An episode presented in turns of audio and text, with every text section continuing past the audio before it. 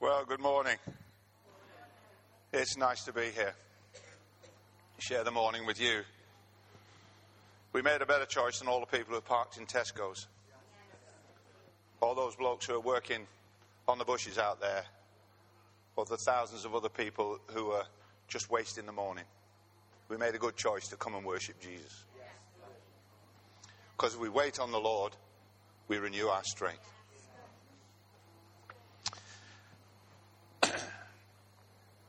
Anybody been through an airport in the last six or nine months, 12 months? Who's been through an airport? Any of you find, any of you find that a bit of a challenge? Why's the belt got to come off? Why's the shoes got to come off? Why's the watch got to go in? Why did it send you back just because whatever? I was passing through Addis Ababa, Addis Ababa Airport a week last uh, Thursday evening and I was already not feeling brilliant because I'd eaten some food in the hotel that night.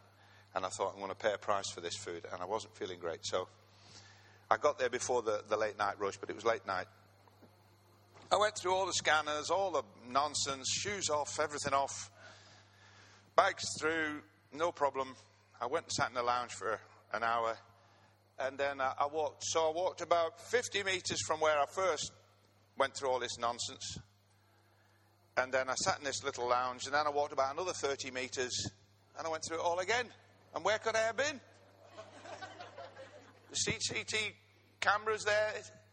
This happens all the time. And it's not just that you do a quick check, it's belt off, watch off, shoes off, coat in the thing. Where, have you got a laptop in that bag, sir? Two little white plastic bags, one for a bit of medicine and one for all the other stuff you, you learn. I've got a, a wonderful way on a less than a week trip to carry hair gel because hair gel usually comes in bottles that are bigger than 100 cc's and you can't have anything fluid more than 100 cc's. So I have one of those little white, white folding bags and I, and I squirt the stuff inside it and spread it all around and fold it four times. And there I've got enough. I've got enough gel for a week. There's a tip for anybody who's worried about gel. You say, What in the name of heaven are you talking to us about? This is supposed to be church. Now, I've been traveling for a long time. And years and years ago, you went to an airport, you put the bag on the machine. They sometimes check the weight, very rarely. And then you just showed your passport and walked through and got on the plane. Nobody ever bothered. So, what's happened? What's happened since I first started traveling and now. People have lost trust and confidence in other human beings. That's what's happened. Now, there's a book written not that long ago, I think by uh, Stephen Covey's son. We're not going to do a lot, a lot, of business talk here. I'm just trying to set something up for you. Um, and, and, this is my little diagram based on, on the idea of the, the book. We'll do two simple diagrams. Number one, where trust, that's trust, where trust is high, cost is low. And speed is fast. Yes? Everybody got it? I'll run through it once more. Where trust is high, and cost is low, progress, speed is fast. Think about it again though. Where trust is low and cost is high, progress is slow. Now, you don't have to be really clever to work out that that's true. The illustration I've just given you about the airport is a classic illustration where trust in human community, for all sorts of reasons, terrorism, we understand all the reasons, but the bottom line of it is there is a lack of trust. We're looking at people. What's in that bag? He looks a bit of a dodgy doula. I don't want to get in a plane next to him. Anybody ever thought like that? And then you go, oh, God, forgive me. I shouldn't think like that about people. Think the best. And then you think, no, no, no, no, he could kill me, that guy. What's going on with all of that? Trust is low, and literally the cost in money and time and all sorts of things, the cost has become high, and in many situations, progress is slow. That's true in relationships, true in, true in marriages, true in church work, true in the place of work. We've got HM's offices here in Nottingham, and there are other places in the country, and they're, they're being given a terrible report at the moment because some of you may even work there because they're saying that even the staff don't trust the management. People are writing letters to those people and not getting answers for months on end from a government agency that's supposed to be serving the people. And an accountant said to me some years ago, David, I've been dealing with the revenue for many, many years, and it used to be a, a proper civilized organization that tried to do its best for the people it was trying to serve, which is called the taxpayer. That's you and me. But he said, it has stopped being that. It is a money collecting operation. And it's lost the trust and the confidence of the people. So, guess what? If trust is low, costs are going to go up and progress is slow. Now, I could go on and on like this to prove the point. Just let me say one, one other thing, just in passing. Christian was very kind there, talking about how things that get said to you, and I'll make another comment later on, things that get said to you can have an impact on changing your life. On, on this uh, trip to Addis Ababa that I did just a few uh, days ago, a couple of weeks ago, we were passing through Terminal 3 on the way out, and um, we were in a bit of a, a busyness to get to uh, where we wanted to get to, uh, which included the loo. And uh, my friend who was travelling with me, Ron, he said, uh, That's your name. Someone's shouting my name. And there's thousands of people in this place. And uh, I, did, I, I, wanted to get to the little bathroom. So I ignored it for a bit because, I mean, in that many pe- numbers, there could be anybody called David, couldn't there? Anyway, it, it persisted. And I turned around and a huge young man came running up to me. He said, Wow, what a privilege, what a pleasure to see you. And I couldn't place him. So I said, Who are you? He said, I, was a student in Nottingham some years ago. Comes from obviously a very good background.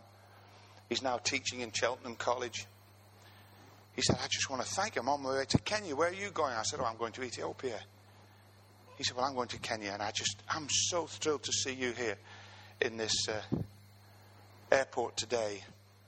I said, Well, why is that? He said, Well, he said, I came to your church in Nottingham and I was a student for quite some time.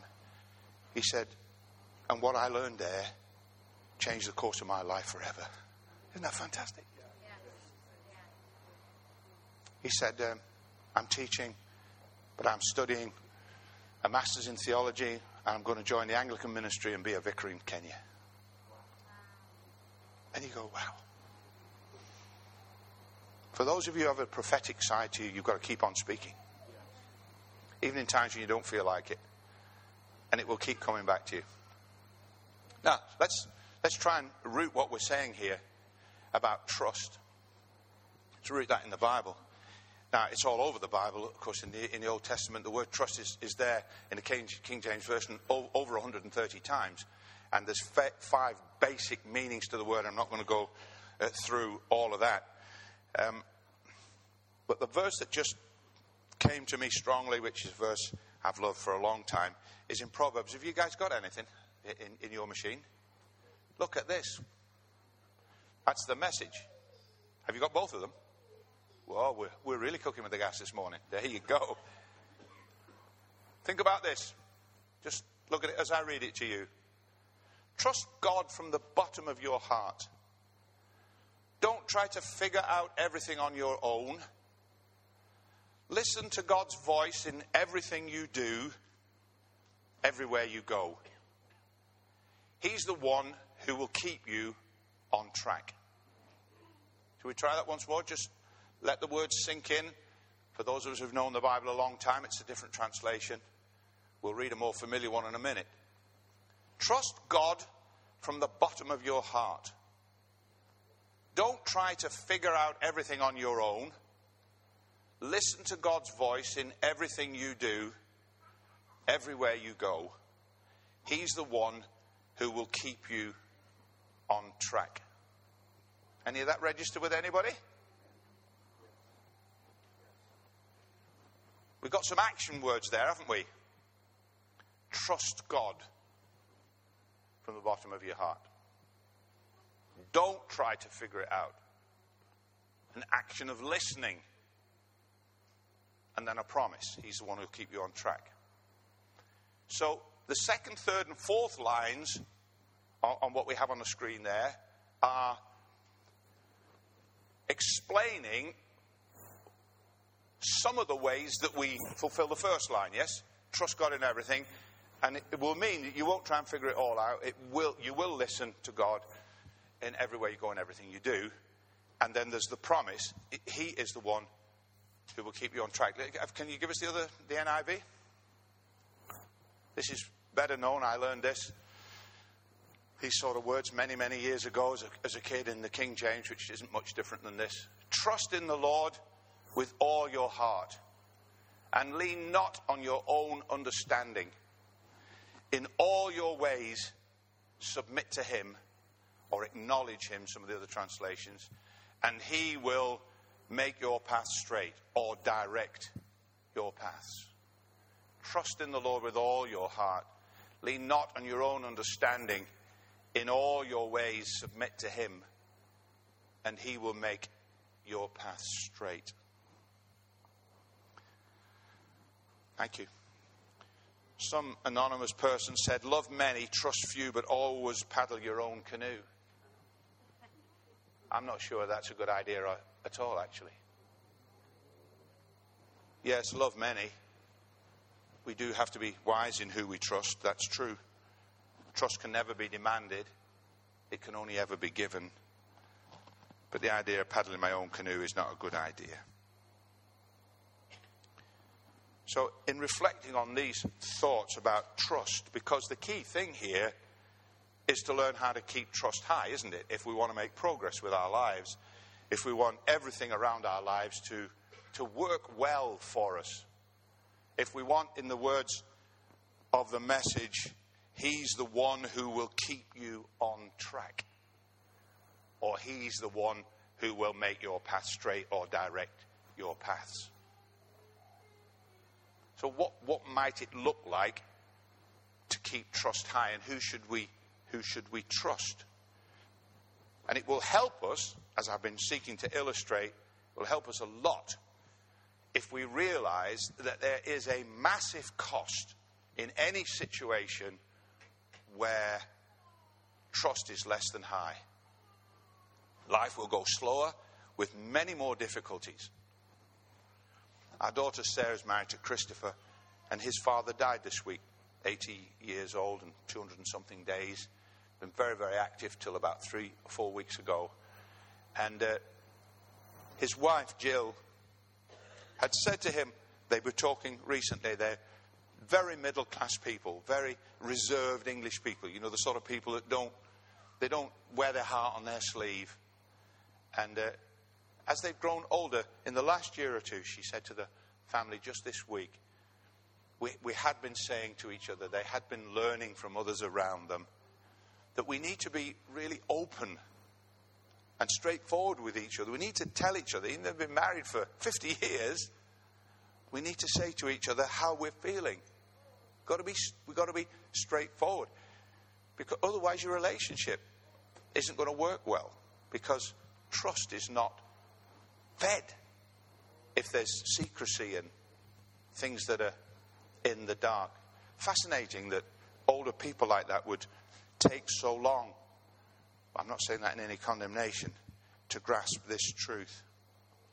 Now, of the words in the Bible that this word here in Proverbs 3 is about, the word is in the Hebrew, it means, as I've uh, understood it from Strong's and others that I've talked about, it means to cling. It's literally like fruit that clings to a vine, and, and heavier fruit that is dependent, it's a bit tenuous. The vine doesn't look as strong necessarily as the fruit that it's holding, but it is strong enough to sustain it.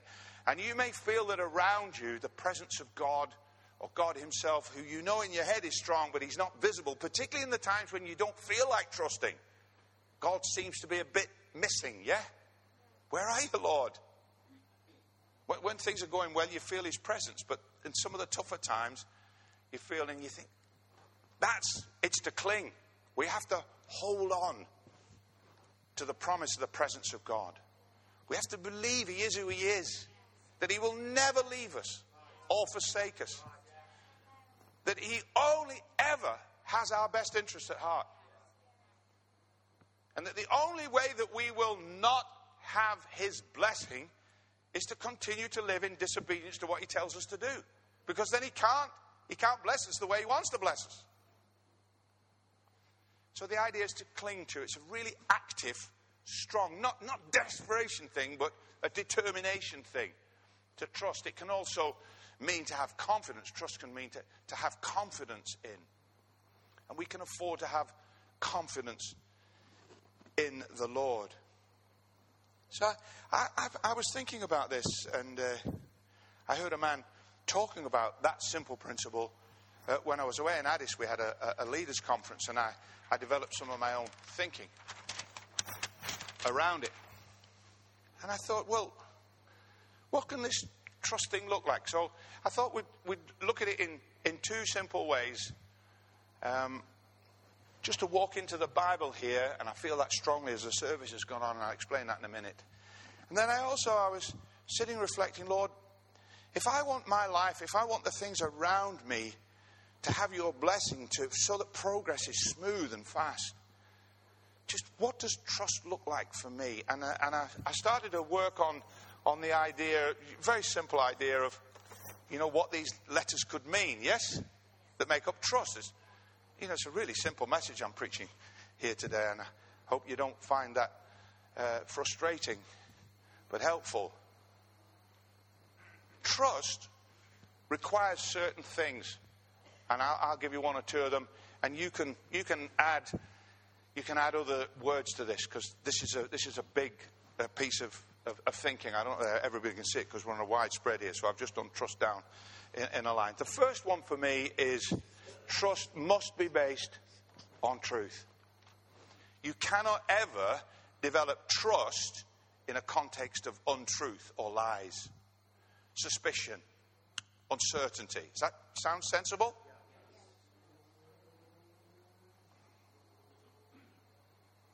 So God wants us to trust Him. So here we go. If God wants us to trust Him, that means he expects us to be truthful with Him. And because He is who He is, He makes an absolute commitment to be truthful with us. Yes? And He has been. Now, some of us find it really, really difficult, but God has not minced words about our condition. True? Romans, without going into a big study about it, Romans starts off with a treatise that talks about the ungodly and the Jewish community as two separate identities. And it talks about the Gentile community being all sinners. And then it talks outside the covenant of God. And then it talks about the Jewish community being sinners. And then it says in chapter 3, verse 23 For all have sinned and come short of the glory of God. Now, how many? I'll say that verse once more, just in case we're slow to register the words. Uh, all have sinned and come short of the glory of God. So, anybody that opens the Bible with any openness at all is going to understand quite quickly that God is not messing about. He's made it absolutely clear that we're all doomed. You say, What a God is that? An honest one. A one who tells the truth. What's the point of fooling people about their condition? What's the point of young people who, you know, living together or doing the sort of things that young people do? Oh, I love you very much, you know, I'm going to be with you forever. And all the time they're plotting to go off with some other goon. Who needs that nonsense? We need the truth. People say, well, situation close to our family some years ago, someone says, well, during this period that's just gone by, I just, I just wanted you to, uh, to be more spiritual around me. I, I wanted you to provide some covering for me. I wanted you to pray for me. And uh, because I wanted to see what was inside you as a person. And uh, you haven't done that. And the other person said, Well, if you'd only told me that was what you wanted, I would have done it. Yeah, well, we understand that, but you'd have done it because I told you, not because you wanted to.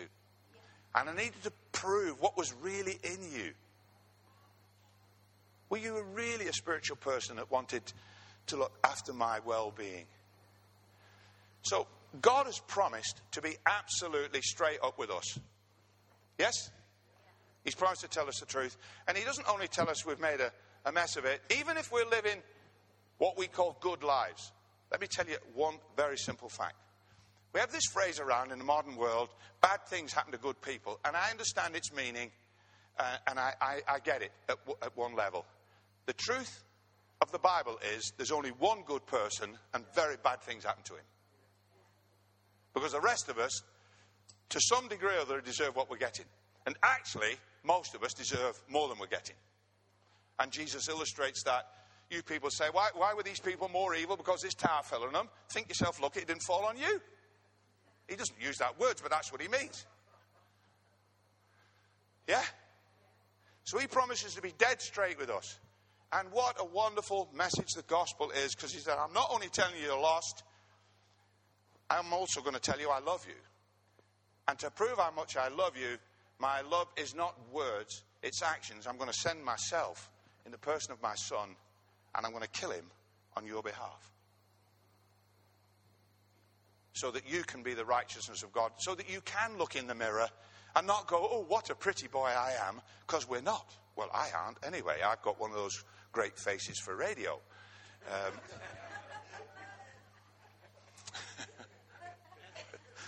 uh, yeah, yeah. And those of you who are pretty are not that pretty inside either, are we? We all know that. How do we, how do we become honest about ourselves as He's honest with us? Because His love says that we have become the righteousness of God in Christ. We've been put into Christ as though we'd never done anything wrong. If we'll only live out a life of confessing our sins and finding Him faithful and just to forgive us from all our sins. And if you've never done that, what a wonderful day at the beginning of August in 2011, because there'll never be a better day than today to confess Jesus as your Savior and Lord. And recognize that you are the sinner that Jesus died for. And put your hand out and say, However well I'm doing, I'm not doing as good as I could. Please take my hand and direct my life from now on. I'll put you in charge of it. I did that when I was 10, which is 58 years ago. It was the best choice I've ever made in my life. And I made a few good choices, like marrying that girl at the back.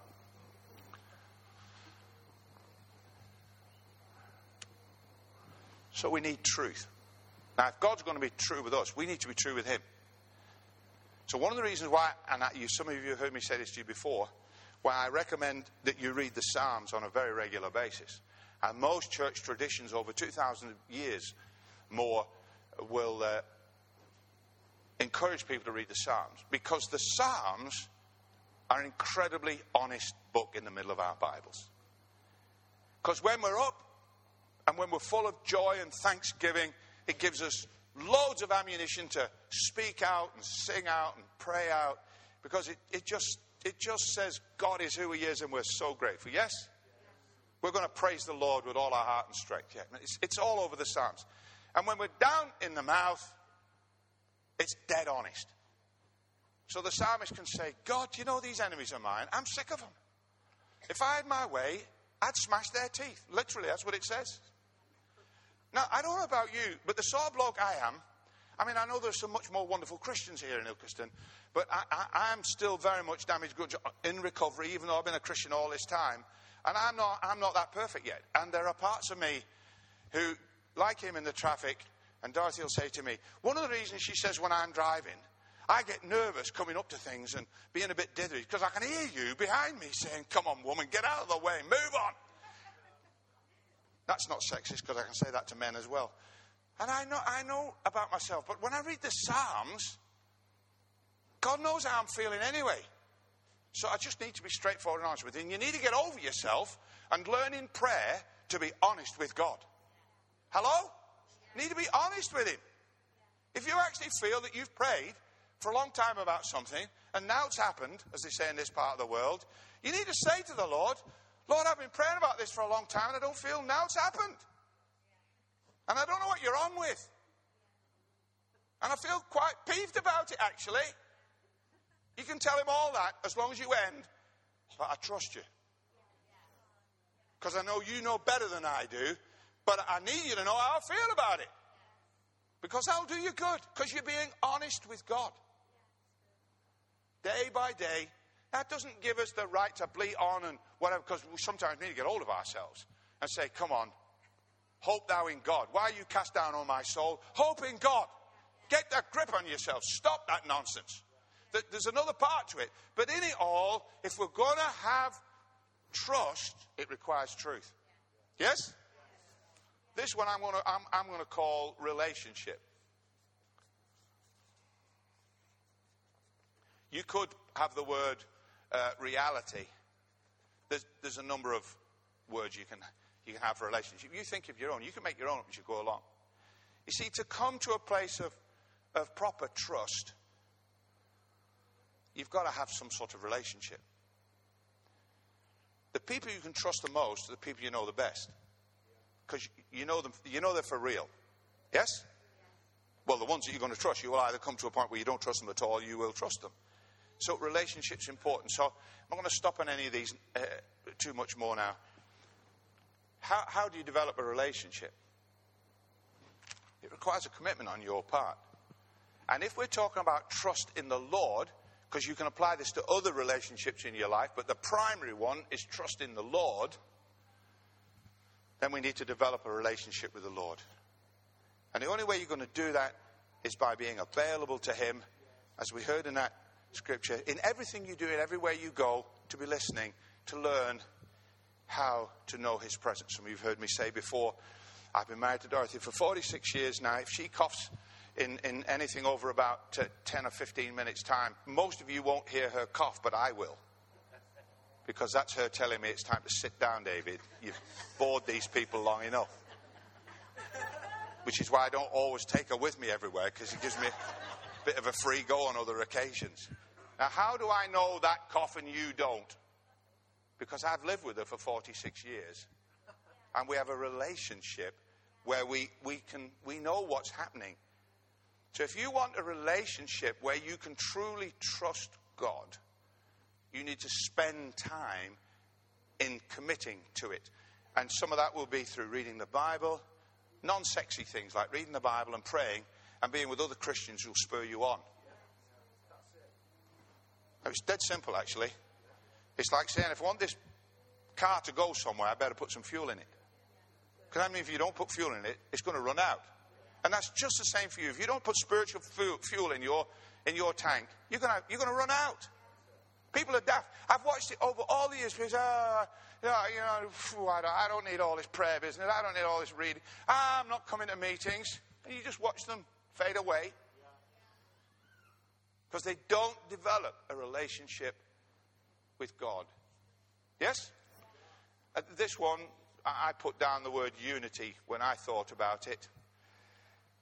There are some other words there, uh, but I'll stick with unity. What do you mean by that? We are to be united with Christ. We're, we're to, to be joined to Him. There's a verse in the Old Testament that says, How can two walk together unless they're agreed? Yes? How many of you know God is always right, and you might be right sometimes? So if you're going to walk with Him, you're going to change your mind more often than Him. Did everybody get that? So if we want to trust this God, we have to learn to walk with Him, united with Him. It's a development of the relationship idea. I, I, I wrote down the word sensitivity. Sensitivity. In life, this is one of the issues that, that I find where people uh, fall out with each other most easily. All these other things are very important. Some people are not even prepared to tell the truth to each other, and then there's, there's no foundation for their relationship. But sensitivity, so now for those of you who haven't got this yet, and don't, you don't have to be young to have not got it, let me tell you, I've met some pretty stubborn, pig headed older people who haven't got this yet at all because they think that everybody should think the way they think. Everybody should make decisions the way they make decisions. Everybody should process information the way they process information. And hello, we're not all the same. So, some very straightforward, direct people like me, they want it all out there. Let's just get it all out there. I'm, I'm an alpha type male. Let's get a decision made here because life's too short. We've got to get on with stuff. So, that lady there loves me very much, but also is a very strong friend and critic. She'll say to other people about me, which I think is cruel. Uh, she'll say, That man, he's got an opinion about everything, even things he knows nothing about. Now, I think that's unkind. That's, that's under, the, under the line. But that's the way she feels about me, and actually, it's probably true. Because I have an opinion about everything. That's the sort of person I am. I'm out there. When some bozo comes on television talking political nonsense, I'm shouting back at the telly. What are you talking about, you silly fool? Anybody else here? See, but no, no, everybody's like that. Some people, they take it all in. They, they don't move a muscle.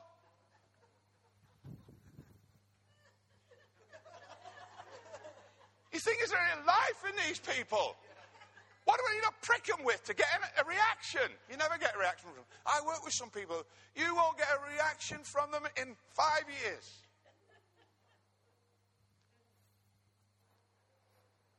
But give them a bit of time. They're reflective type of people. Or deliberative is another one of the phrases. They need time to process information. Anybody, husbands and wives, realizing something's going off here? Because we're all different. And there's no point expecting deliberative, thoughtful, reflective people to be mouthing off the moment you've given them an idea. They're not going to do it. Those of us who are parents, we watch our children. We have to learn that our children can be very different from the way we're wired. And it's no good trying to make them make decisions the way we make decisions. We've got to help them become the person they were created to be. Yes? And how wonderful it is to know that in trusting God, He knows absolutely how every one of us was wired. He wired us the way we are so that we could do what He wants us to do with our lives. And I find that's okay. And I can cope with that. But I have to learn to, to understand myself and I have to learn to understand others. And I think it's a Covey statement, isn't it, that's been it's a Bible phrase modernized, actually. We have to first learn to understand before we're understood. Yes? Sensitivity in listening and hearing and responding to the voice of God and the voice of people around us. And then the last one is something that's not there's not much of. So we think in the modern world it's called time. You'll never arrive at a relationship of trust without time. And actually, we've all got as much time as we've ever had. There's all sorts of nonsensical, nonsensical things written about when the telephone was first invented, when computers first came in. People were to, supposed to have, there wouldn't be any more work to be done because robots and computers would do it all. And we look around all this time later, and MPs are spending a thousand hours, is it a year or a week, uh, not can't be a week, thousand thousand hours on tweet tweeting, because the modern world has just rampagiously, aggressively grabbed more and more of our time, and we need to say, "Whoa, whoa just a minute," as Alan Hewitt said in our church a couple of years ago. He said, "Some of you need to spend less time in Facebook and more time in his book." Because this stuff just takes your life over. And we're not only talking to the young. So, where's the time component that helps you develop a relationship where you can truly trust in the Lord? Yes? Any of that helpful to anybody? Anything anybody needs to go and do any work on? So that you arrive at a place where you can truly say that if I trust in the Lord with all my heart, in other words, I completely depend upon it. I cling to him. If he doesn't hold me, I'm going to fall to the ground. Like the heavy melon on the, on the fruit. It's just, it's not going to sustain itself. It has to be held by what it's trusting in. put your, put your trust in the Lord is another way that the Bible puts it. And it literally is to, to lean beyond the point of balance where if what you're trusting in moved out of the way, you'd fall over. Trust in the Lord with absolute, total, and utter confidence, clinging only to Him. Yes?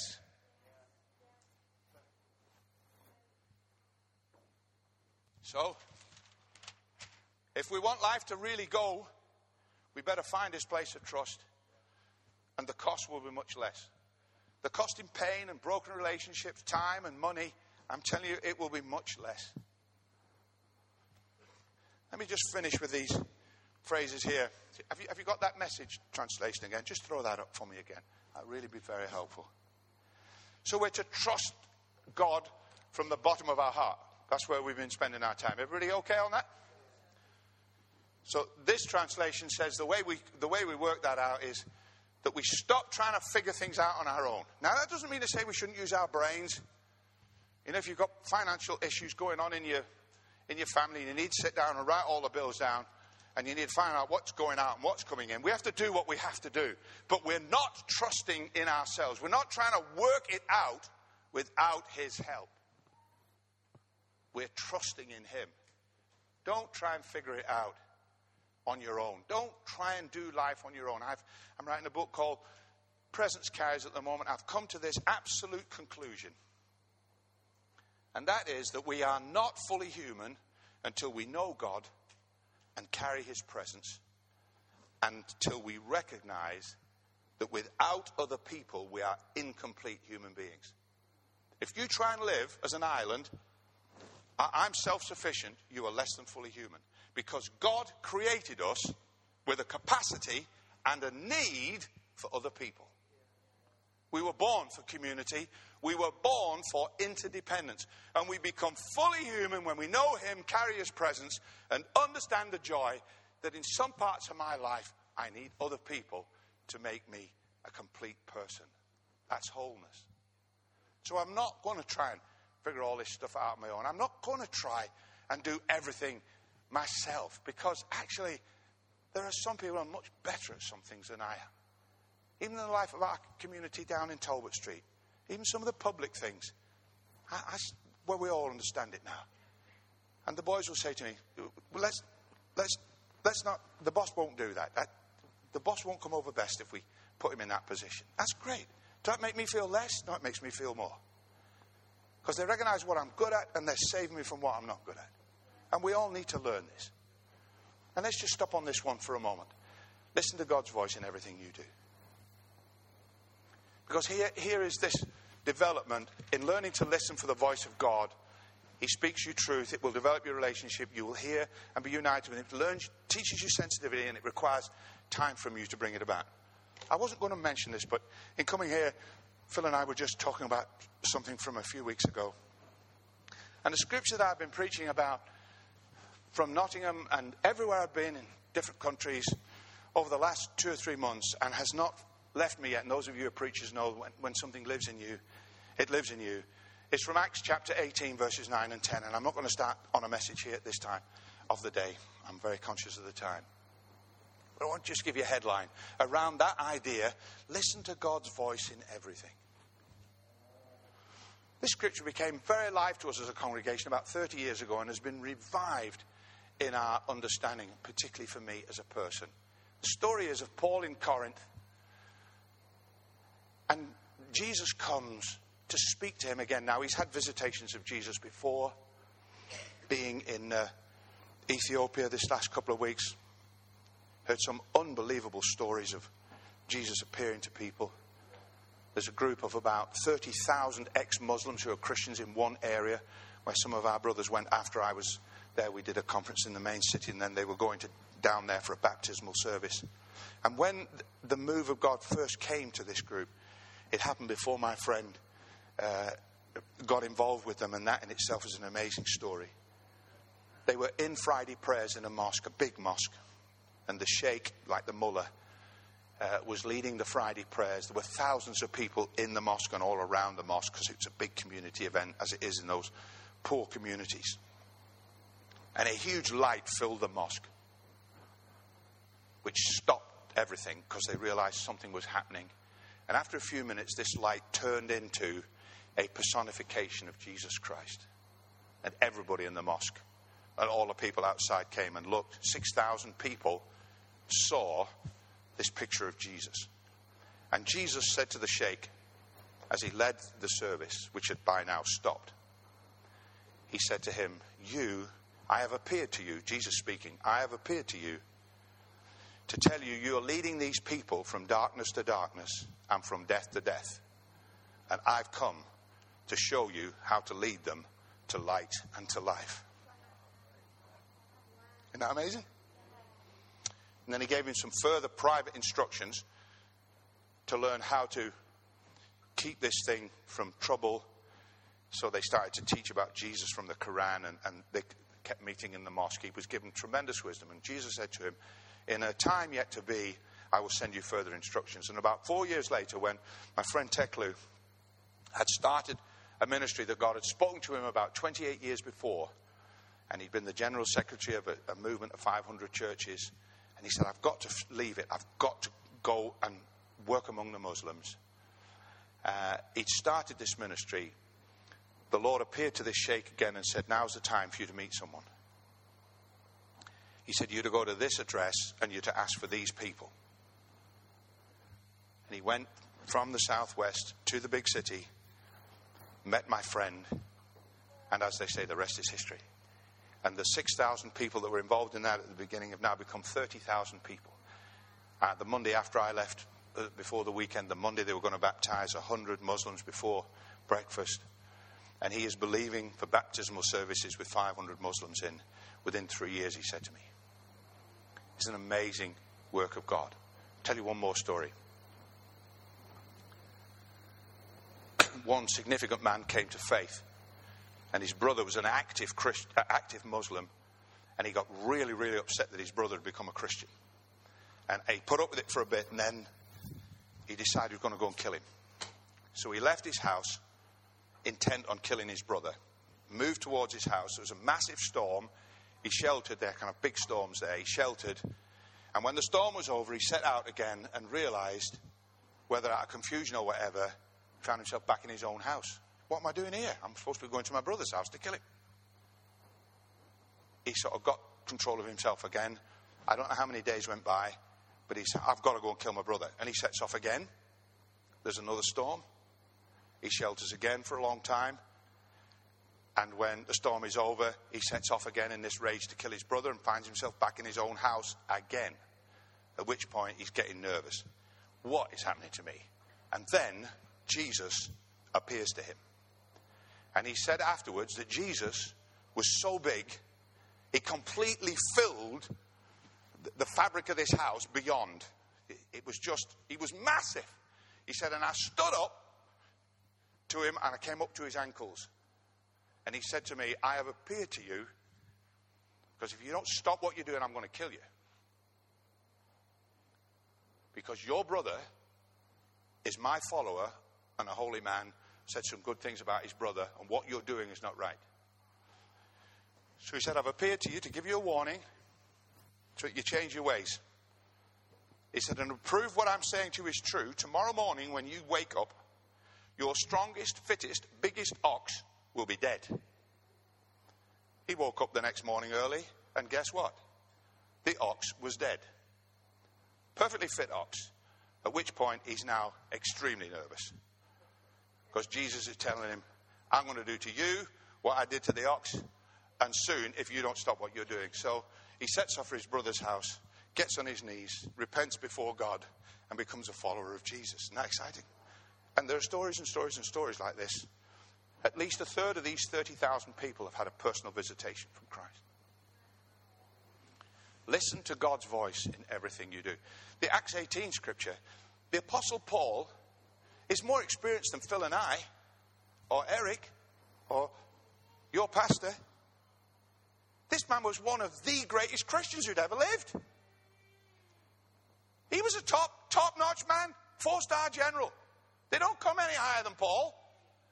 And after all these years, he has another personal visitation from Jesus who says to him some really high flying things.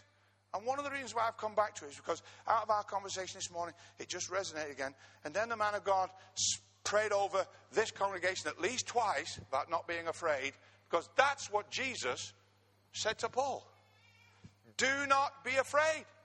Don't be afraid. If you're going to trust him, you've got to listen to his voice. He says to everybody, including the most experienced Christians in the room, like him and me. He says to all of us, don't be afraid.